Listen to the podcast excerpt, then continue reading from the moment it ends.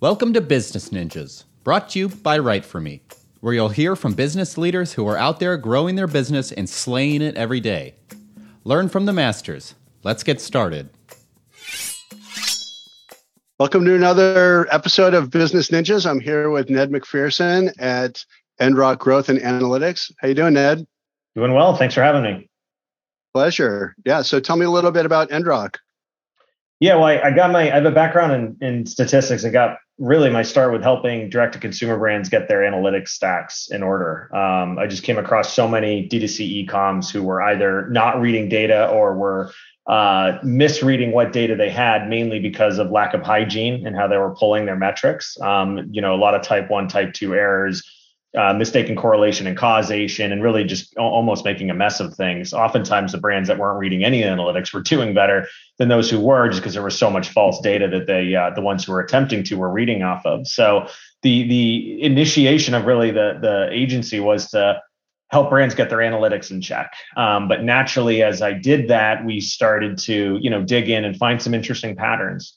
You know, so we might look at a brand and see that uh, you know, female iOS users out of New York City were super over indexed on their add to cart rate. So we, you know, bring that up to the client and, and pretty much every time they'd be like, Hey, we didn't know that. How did you find that? What does it mean? What can we do? So we found ourselves in these uh, kind of glorified ideation sessions where we'd be like, well, I guess, you know, there's a uh, demographic attribute here to this type of consumer where they're less or more likely to do a certain thing. So therefore we could potentially build this personalization or edit your product page this way, or maybe you could try this. And they always used to get really excited about the ideas, mainly because they were super empirically backed. There was a lot of empirical rationality. These weren't just, hey, I had an idea because I saw it on a site. It was very much based off of their unique uh, metric behavior.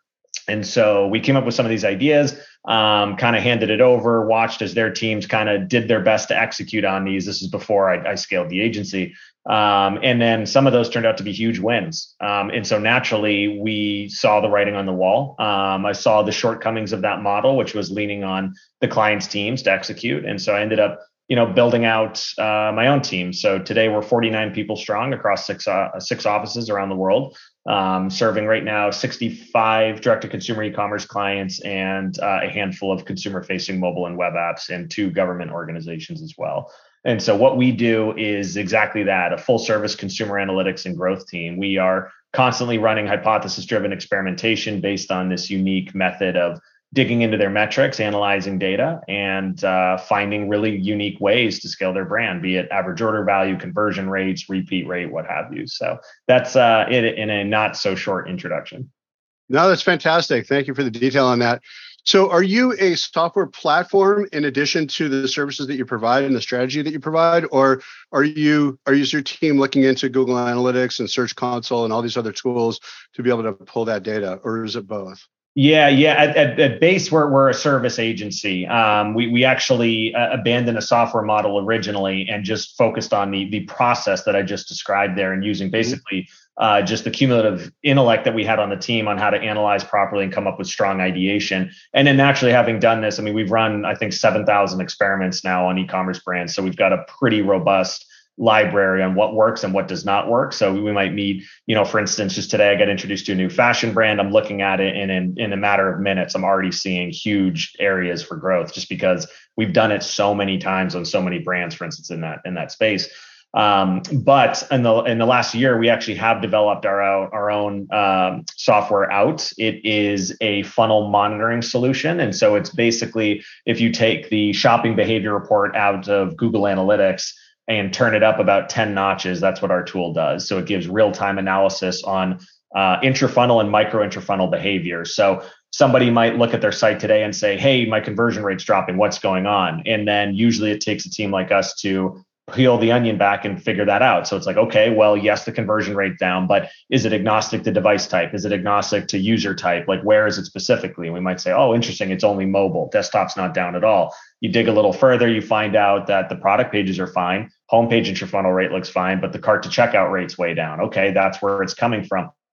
So you go through this process of, of digging in and then you find out, oh, here's the issue. Mobile cart to checkout, we've got a CSS problem and people can't click on the proceed to checkout button, right?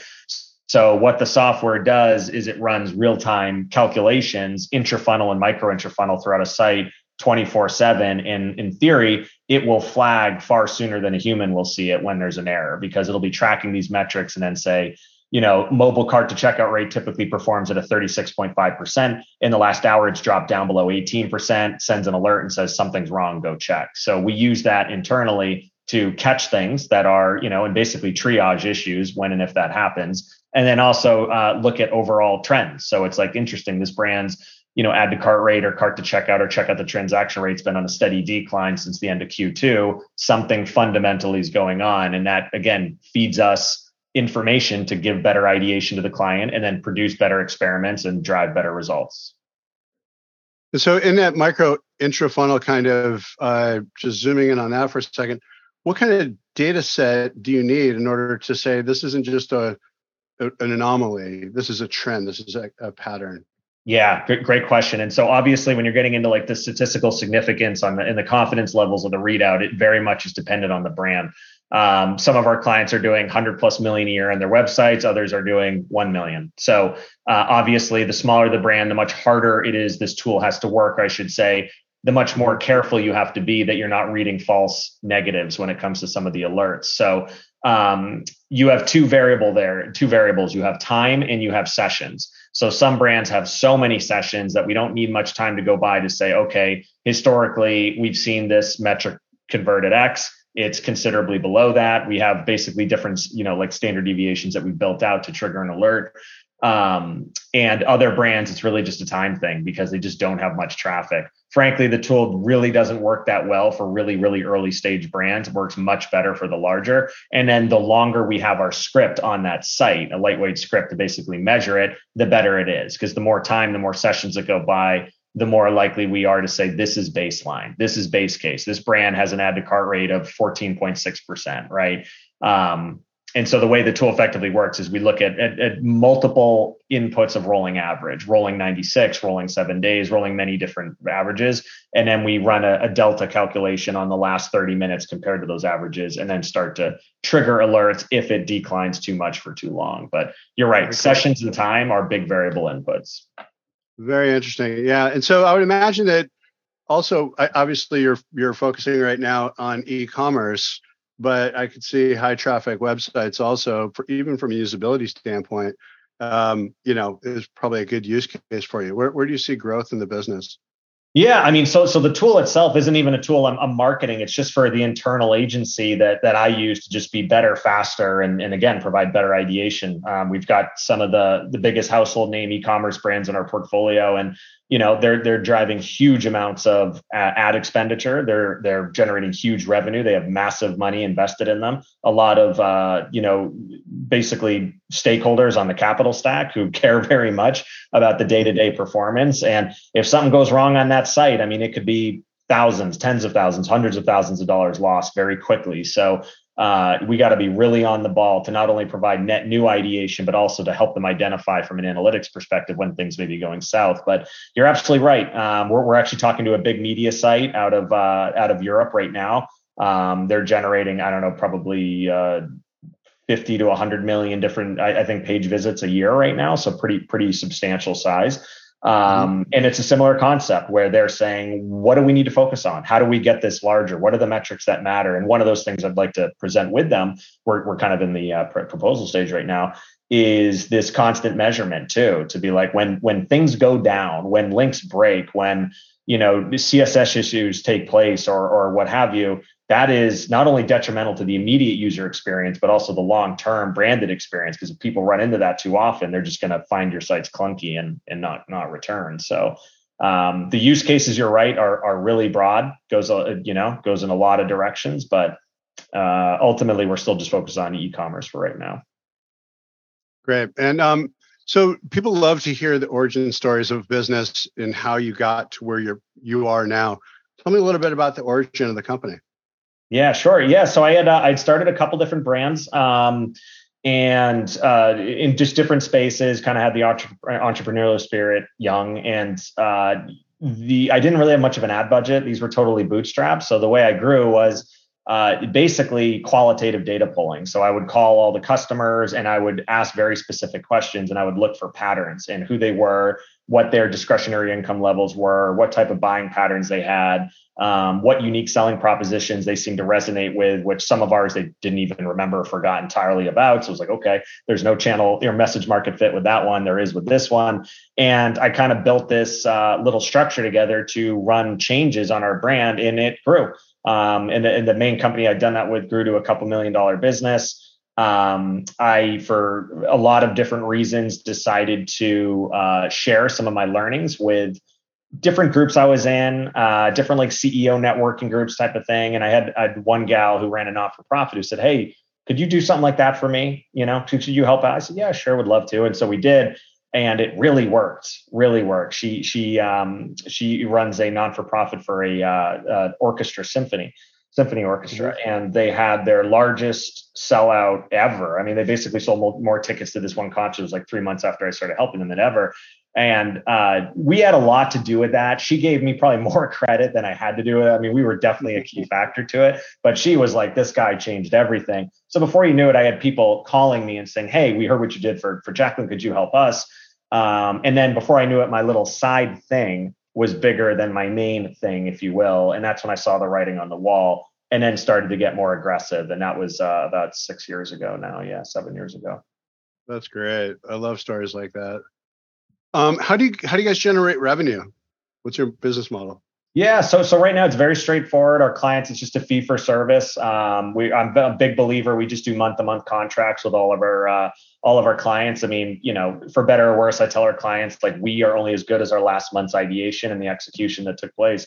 Not every test is going to be a win, but that's okay. Every test has learnings, and it's not about the win or the loss. It's about the iteration from it usually. So clients see that we're very aggressive. Um, sometimes we get more frantic and anxious about their metrics than they do. Um, so I'm happy with that model, and it's very client friendly, frankly. And so yeah, it's uh, it's just a fee for service, very straightforward. Um, in in a number of brands, you know, to be quite candid, I, I have a very uh, unique purview as to their metrics and where they're going, and so I've made the decision to invest in a number of them that I just I have high conviction in. So kind of a side uh, business there, but uh, yeah, it's very straightforward, just a fee for service. And frankly, we haven't looked at even monetizing our internal tool. It's more of just a value for the uh, the agency itself at this point.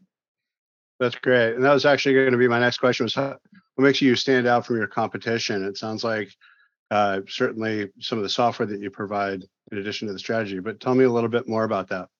Yeah, that and the methodology. Really, I've, I've just gotten this down honestly into a system that's been really, you know, I'm big into systems that are uh, repeatable and duplicatable. And you know, I've got 49 employees now and, and, you know, a lot of in clients, obviously way more than I can personally oversee and manage day to day. And just watching my team execute on a very set strategy on how you analyze, how you ideate, how you present, how you execute, how you deliver, how you iterate, what to do when tests go wrong, what to do when tests go right, et cetera, how you manage clients and all the different emotions and, and, and benefits and challenges that come along with those relationships. So um, it's really just been building a system out and to train and entrust people um, with doing the right thing too. And I'm always there, always behind everybody, kind of as an overshadow. You know, whether I'm quietly listening into calls or uh, sitting next to them in one of the offices they present and, and helping them along. But um, honestly, our system and our process, we have some really amazing. I know virtually everyone would probably say this, but we really have some amazing uh, feedback and testimonials from a lot of our clients. And some of the things they call out is the degree of responsiveness and proactiveness. None of this has anything to do with analytics. This is just being a good steward of the account. So I think yeah. beyond our, our unique selling proposition, our general proposition, which is like we're super responsive, uh, very on the ball, and very attentive to the metrics of the client and what it's doing, has probably been one of our main growth drivers. That's great. I love that, and, and we share the same kind of ethos over here as well. So I can really appreciate that. Um, tell me a little bit about who your uh, who are your buyer personas? Who are the people at your companies that are buying from you? Yeah, sure. I mean, kind of the bullseye is an e-commerce brand that's either digitally native or heavily digitally focused. That's doing you know, two to 20 million as an example, and knows knows they have product market fit, knows their conversion rate could probably be double what it is, know their average order value's got room for 50%, knows that this concept of a viral coefficient they've heard of, but they're not really sure how to leverage, know that their repeat rate could be double what it is, and they're just hungry to grow. Um, that's like our bullseye. That being said, we do get a lot of brands that are, I shouldn't say a lot, but we do get brands for sure that are in the 20 to 100 million mark that we do well for too. Um, we're usually going after like basis point moves there, right? Less than like big, big conversion rate moves because they're already mm-hmm. so large. Um, and we we actually do have one. Uh, I got so many early stage companies that came to me, and we we created a division of the company called Growth Template.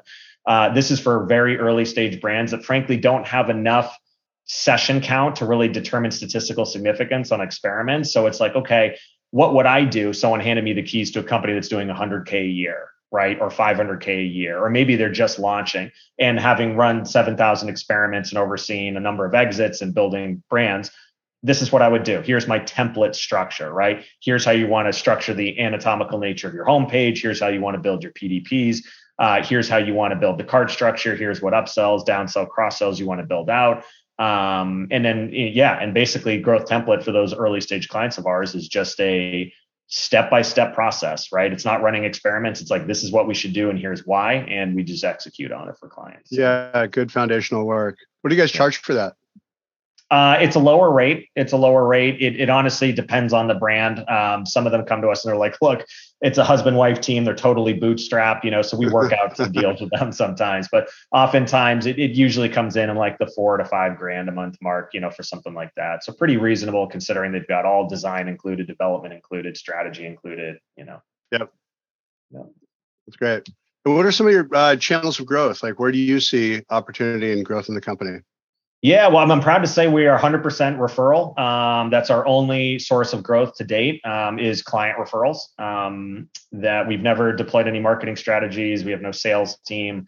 Um, it, it's all been warm introductions from existing clients, which again I'm proud to say because it's a testament to the, the work we've done uh, with our existing clients. So um, we just got we got Inc 5000, which is cool now. So we're in the I don't know where we're at like 1400 or something like that. The fastest growing. I don't I don't know what we are in terms of our space probably much much higher than that. But again, it's a good testament that we have grown really fast, uh, much bigger company now. We are looking at some options to explore other channels of of growth ourselves, but we really have just honed in on that organic referral, and it's it's been awesome. Our clients have treated us really well. We've treated them really well, and it's uh, it's paid off for everybody. Way to go! Well, this is great, Ned. I appreciate it. Um, Ned MacPherson from Endrock Growth and Analytics. Yeah, it's a pleasure talking with you. Thank you. Yeah, thanks so much, guys. Appreciate the time. Hey, are you a business ninja? Want to be interviewed like this? Give us a shout. Go to www.writeforme.io, W R I T E F O R M E.io, and schedule a time to meet with us, and we'll make it happen. Keep slaying it, y'all.